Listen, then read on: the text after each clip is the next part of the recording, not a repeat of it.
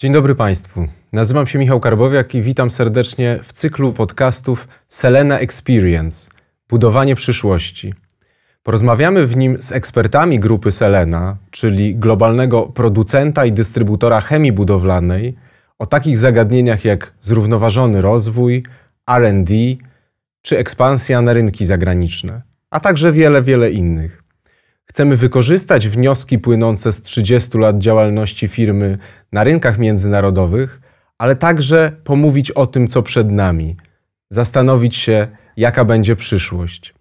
Dzisiaj moim i Państwa gościem jest pani Ewa Kosmala, dyrektor Departamentu Sustainability w grupie Selena.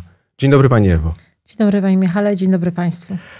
Na początek poproszę Panią o dokończenie krótkie kilku zdań. Zrównoważony rozwój oznacza dla mnie. Drogę do osiągnięcia celu. W Selenie realizujemy tę ideę poprzez. Produkty, produkcję, human resources yy, i wiele innych jeszcze rzeczy. Robimy to od.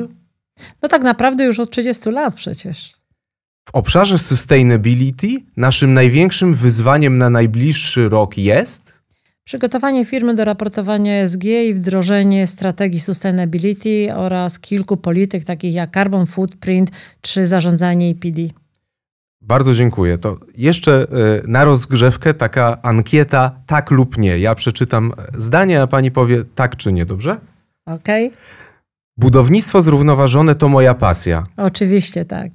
W Selenie mogę tę pasję realizować. Absolutnie tak. W firmie w kontekście sustainability zrobiłam już wszystko, co miałam do zrobienia. Oj, nie, nie, nie, nie. nie.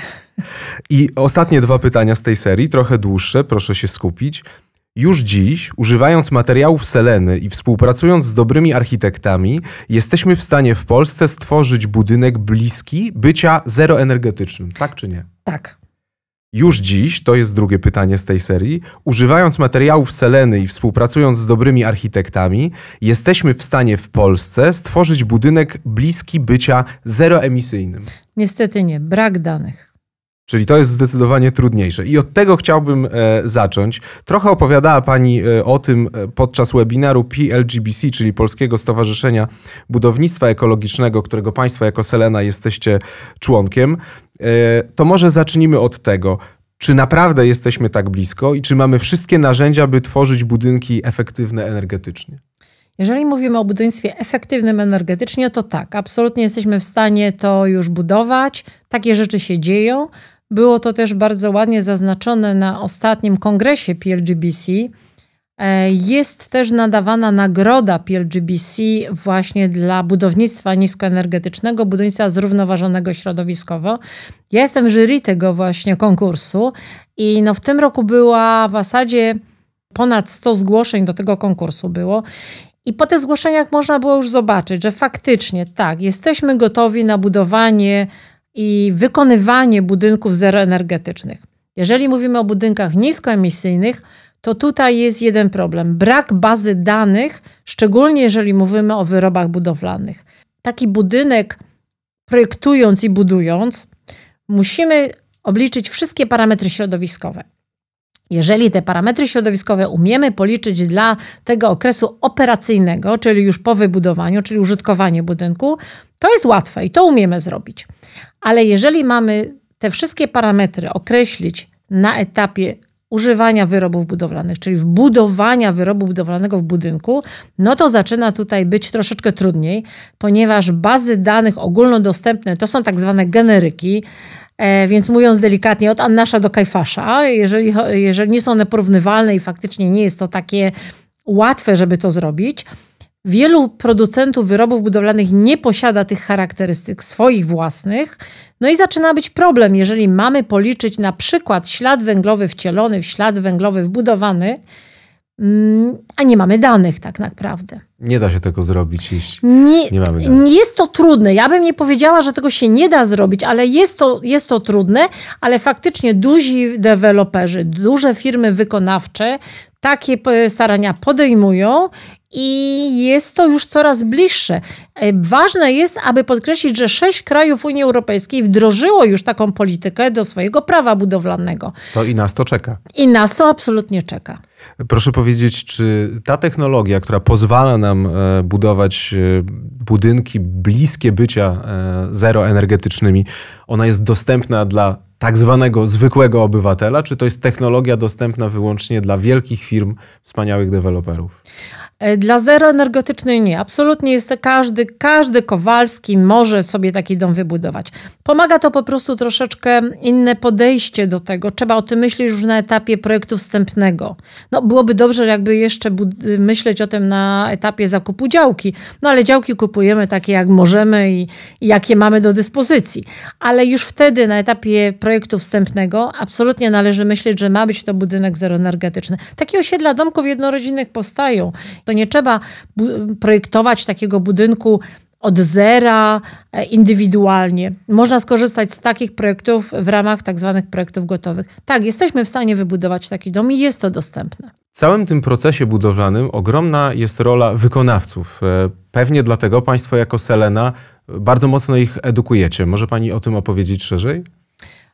Tak, i to jest bardzo ważne. Dobrze, że Pan to podkreślił, ponieważ mm, jeżeli mówimy o budownictwie energooszczędnym, to każdy inwestor indywidualny myśli, że dokładamy kolejne warstwy termoizolacji 20, 30, 40 centymetrów. No jest pewna granica, e, jak można zaizolować nasz dom. Że tak naprawdę, żeby osiągnąć właśnie nie energooszczędność, a efektywność energetyczną, bardzo ważna jest jakość wykonawstwa. Diabeł tutaj tkwi w szczegółach Dlatego my jako Selena mocno szkolimy wykonawców, żeby podnieść ich świadomość ich roli w energooszczędności, w efektywności energetycznej. I ich umiejętności w wykorzystaniu technologii, którą już Państwo właściwie zapewniacie. Tak, absolutnie. Bardzo, bardzo fajnie zostało to pokazane i jakby taki nasz ostatni test rynkowy to jest wdrożenie systemu WINS na rynek właśnie polski i zresztą nie tylko polski, ale też wielu innych krajów europejskich, gdzie przy spotkaniu się z montażystami okien jasno nam wyszło, że no niestety, ale bardzo duża ilość tych wykonawców wie, jak to zrobić, ale pytanie, czy oni to naprawdę robią prawidłowo? No niestety nie zawsze.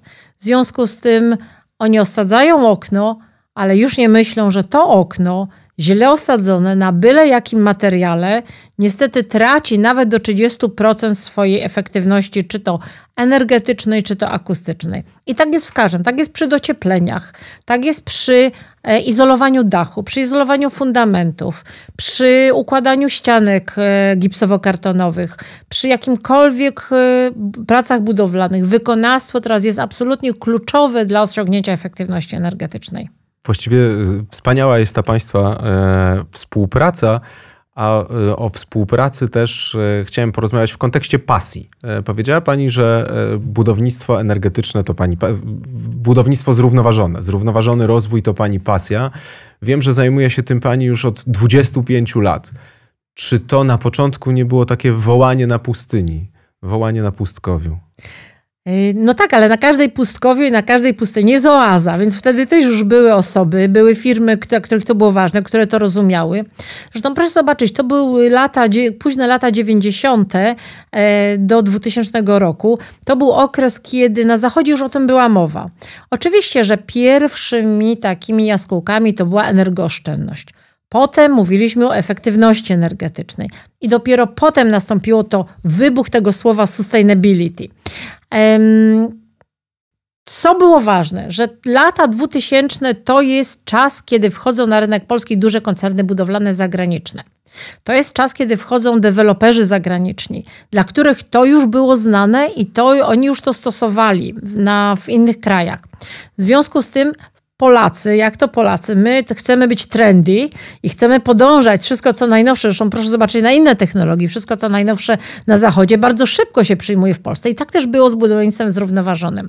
Po tych wszystkich latach doprowadziło Polskę do tego w dniu dzisiejszym, że jesteśmy liderem w tej części Europy no i w Polsce już mamy ponad 30 milionów metrów kwadratowych powierzchni certyfikowanej środowiskowo. A firmy, które wtedy tak naprawdę zaczęły myśleć o sustainability, no to są firmy, które przetrwały do dzisiaj. To są te firmy, które dzisiaj świętują właśnie po 25 czy 30 lat na rynku z dużym, ogromnym sukcesem. Jednocześnie Selena jako Selena, jako firma polska, no również jest w tym peletonie, tak byśmy powiedzieli, w tej czołówce myślenia o zrównoważonym rozwoju.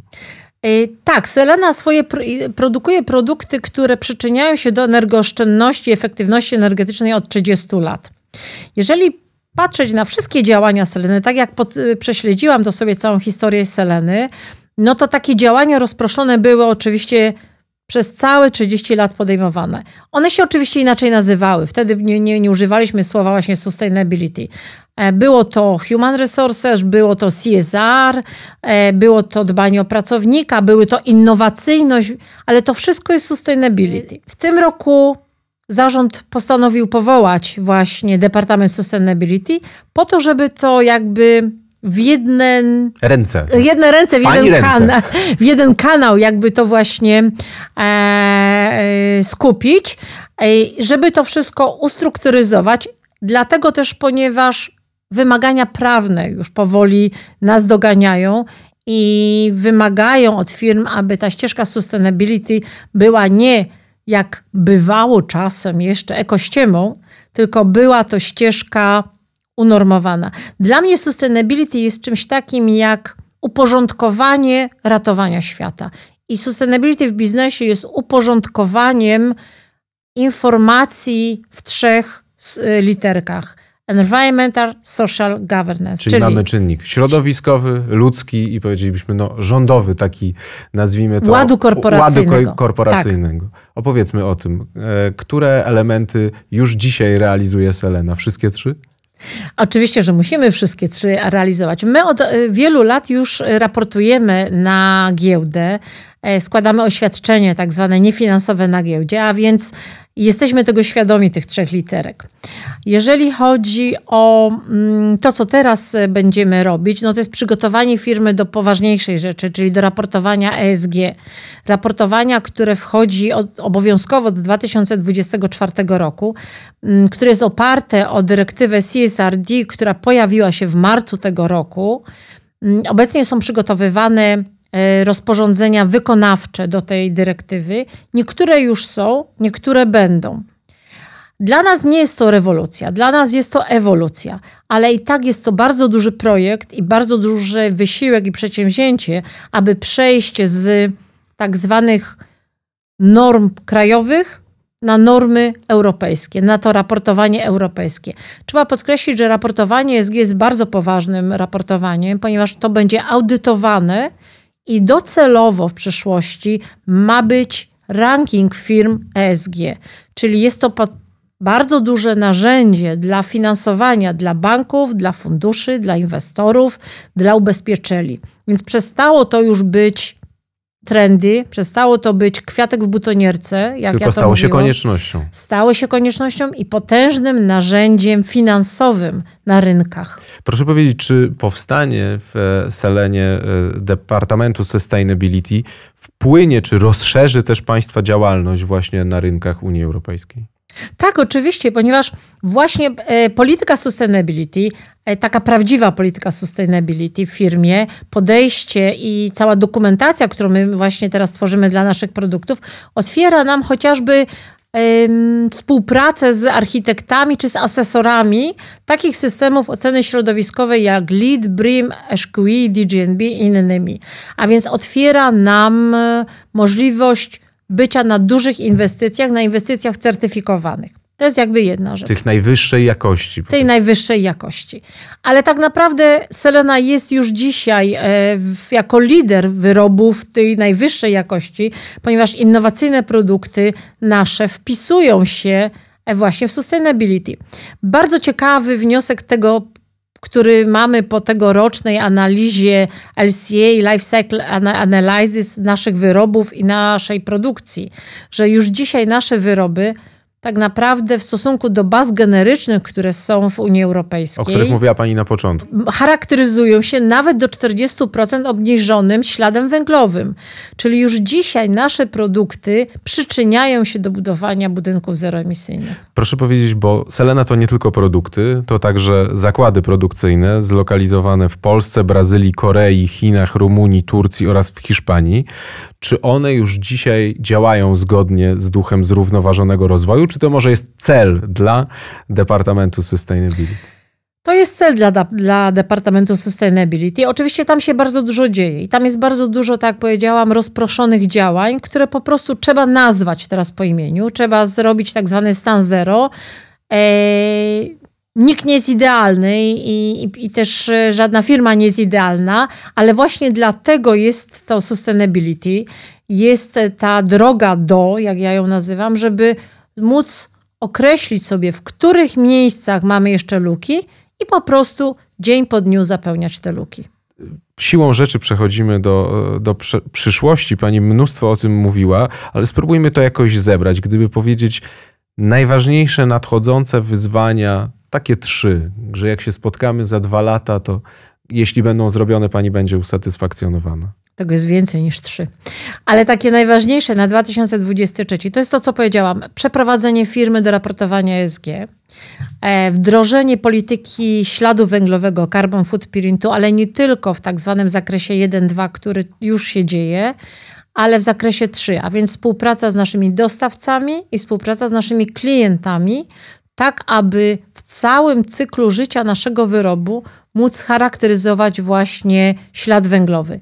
Jest to, to bardzo potrzebne, ponieważ e, tylko wtedy jesteśmy w stanie jasno określić nasze wyroby jako wyroby przyczyniające się do budownictwa niskoemisyjnego.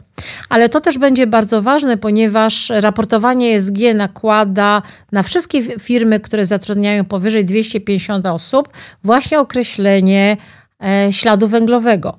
Dekarbonizacja budownictwa to jest nic innego jak wszystkie trzy zakresy pierwszy, drugi, trzeci. A więc absolutnie współpraca z naszymi dostawcami, klientami to będzie wyzwanie na przyszły rok duży.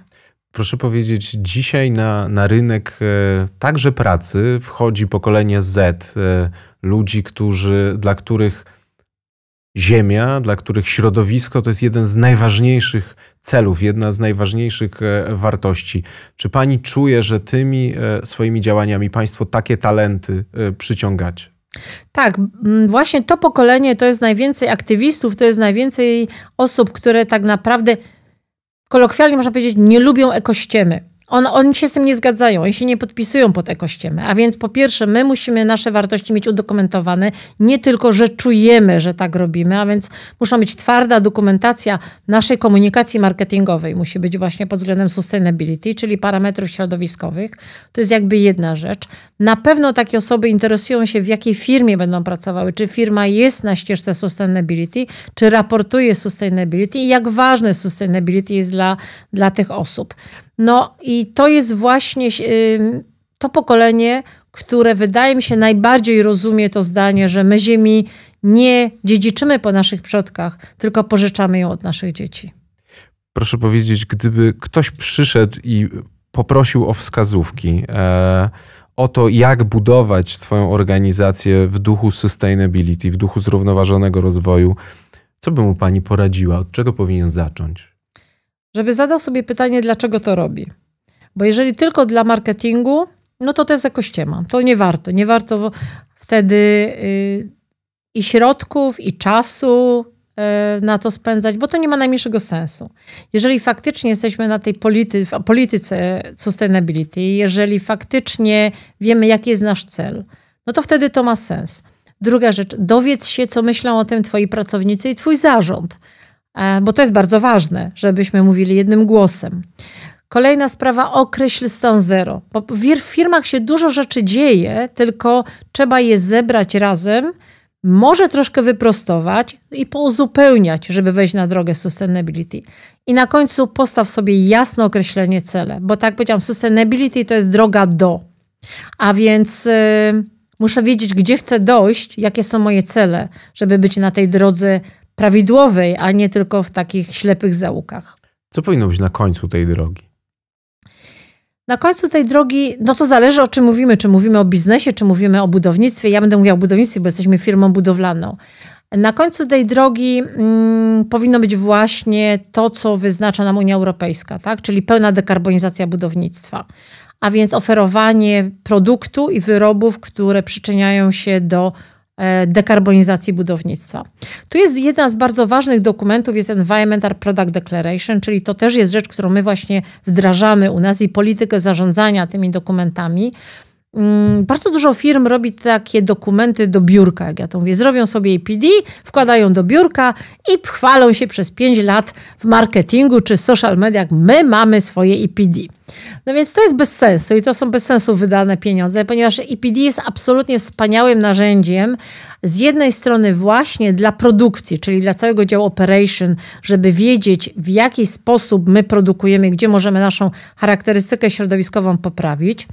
Druga rzecz to jest świetne narzędzie do zarządzania naszymi dostawcami, po to, żeby oni nam dostarczali odpowiednie surowce, które też mają doskonałą charakterystykę środowiskową. Kolejna rzecz to jest zarządzanie całym łańcuchem dostaw, a po drugiej stronie tego EPD to jest komunikacja z rynkiem e, budowlanym już. I wtedy dostarczanie im prawidłowych danych do projektowania budynków niskoemisyjnych. Jak samemu w prywatnym życiu wdrożyć zasady sustainability i czy możemy to zrobić? Jak pani sądzi? Być świadomym swoich wyborów. To jest chyba najważniejsze. Ja jeszcze mam taką jedną rzecz, bo tam jest to sy, taka literka, social e, właśnie w, e, w ESG raportowaniu i w ogóle w ESG i w sustainability. Mm, umieć współpracować w zespole. E, nie dbać tylko o siebie, tylko też dbaj o swoich kolegów, swoje środowisko, o swój zespół, w którym pracujesz, współpracuj razem. I to, co najważniejsze, jeżeli coś robisz, to niech cię to bawi, niech cię to cieszy, bo jeżeli robisz coś, bo musisz to robić, to to nie jest sustainability. Sustainability jest po to, chciej to zrobić, niech, cię, niech to jest twoją, no po prostu pasją, tak? uśmiechem i radością. I wtedy faktycznie możesz powiedzieć, że w życiu prywatnym robisz coś sustainability. Czy jest coś, czym poza zrównoważonym rozwojem pasjonuje się prywatnie Ewa Kosmala? Oj tak, sporo rzeczy, ale uwielbiam sport. E, jestem koniarą, jak można powiedzieć, uwielbiam konie i to jest moja pasja. E, a zimą narciarstwo. Mm, to, to jest to, co ja najbardziej lubię. E, a tak poza tym, czym się pasjonuję oprócz tego, to jest muzyka, ale muzyka taka etno, siesta Kydryńskiego, tak, to są te klimaty, które ja najbardziej lubię. Czyli cały czas gdzieś to środowisko e, tam jest, bo one są, e, ta muzyka ma dużo wspólnego też z naturą. tak, oczywiście, ale to są też ludzie, bo to są, ta muzyka wypływa z serc tych ludzi, a więc absolutnie człowiek, ludzie i relacje międzyludzkie. Bardzo dziękuję. Szanowni Państwo, proponuję zapamiętać, że planetę nie dziedziczymy po naszych przodkach, tylko wypożyczamy ją od naszych dzieci. To był podcast Selena Experience budowanie przyszłości. My już teraz zapraszamy Państwa na e, kolejne odcinki, w których będziemy rozmawiać o e, takich kwestiach jak RD, jak wchodzenie na nowe rynki zagraniczne i mamy nadzieję, że to wszystko Państwa zainspiruje. A moim Państwa gościem była Ewa Kosmala, dyrektor Departamentu Sustainability w grupie Selena. Bardzo dziękuję. Dziękuję bardzo.